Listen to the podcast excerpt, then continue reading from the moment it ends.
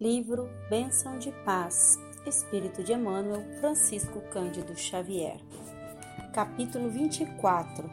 Verbo e Caminho. Expondo estas coisas aos irmãos, serás bom ministro do Cristo Jesus, alimentando-os com as palavras da fé e da boa doutrina que tens seguido. Paulo, primeiro Timóteo, capítulo quatro. Versículo seis. É necessário estudar o poder do Verbo e jamais abusar dele, mobilizá-lo para estabelecer condições de saúde e equilíbrio, paz e alegria onde estivermos, compreendê-lo e acatá-lo, para saber que a verdade, na correção do espírito, deve ser empregada como a radioterapia na cura física, dentro da cautela aconselhável, sem que nos caibam o direito de inclinar as aplicações para o terreno da leviandade ou da malícia. Usá-lo para auxiliar e abençoar, levantar e instruir. Falar é gravar, gravar é criar. Acatemos as necessidades e os interesses dos outros no campo dos recursos verbalistas.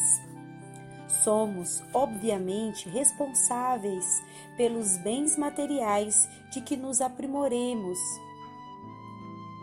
indebitadamente. Outro tanto acontece quando dilapidamos fé e otimismo, esperança e coragem nos corações alheios. A ideia é uma força criadora, e nossas palavras aderem a ela, construindo sentimentos, sugestões, formas e coisas. Conversemos para melhorar.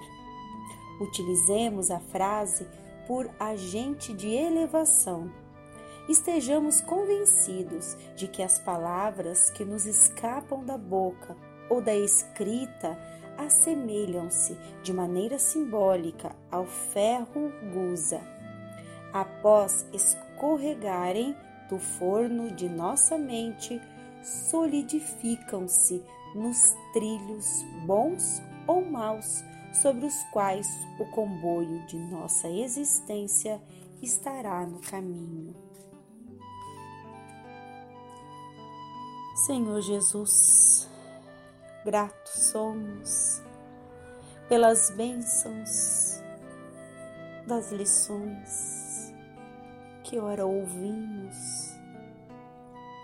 que possamos absorvê-las no íntimo de nosso ser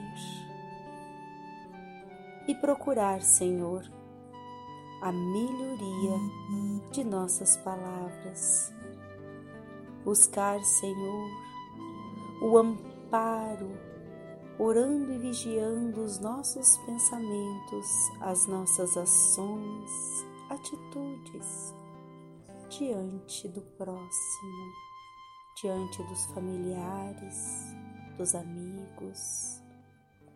Que as suas bênçãos divinas, querido irmão, possa iluminar-nos o caminho, o pensamento, o coração. Que possamos sentir o seu abraço amoroso nesses instantes, fazendo vibrar em nós intensamente o amor.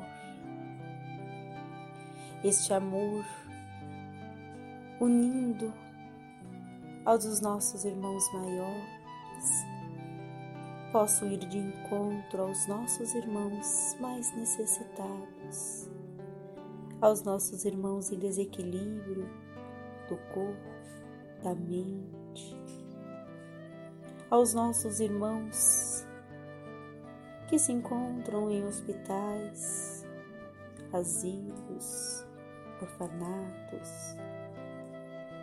possam chegar aos nossos irmãos que se encontram nas ruas, perdidos, que cheguem também, Senhor, aos viciados,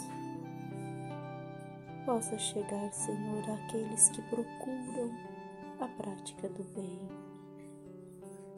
que a Tua luz infinita possa guiar-nos os passos, seguir-nos rumo a Deus, nosso Pai. Que o Teu olhar amoroso persista a cada um de nós que vivemos neste pequeno planeta e todos aqueles que de outros vêm colaborar com a evolução do planeta Terra. Te agradecemos, Senhor, hoje e todo sempre. E acima de tudo, agradecemos ao Pai pela vida e pela oportunidade de aprender, trabalhar e amar. Graças a Deus, que assim seja. Que Deus abençoe sempre a todos.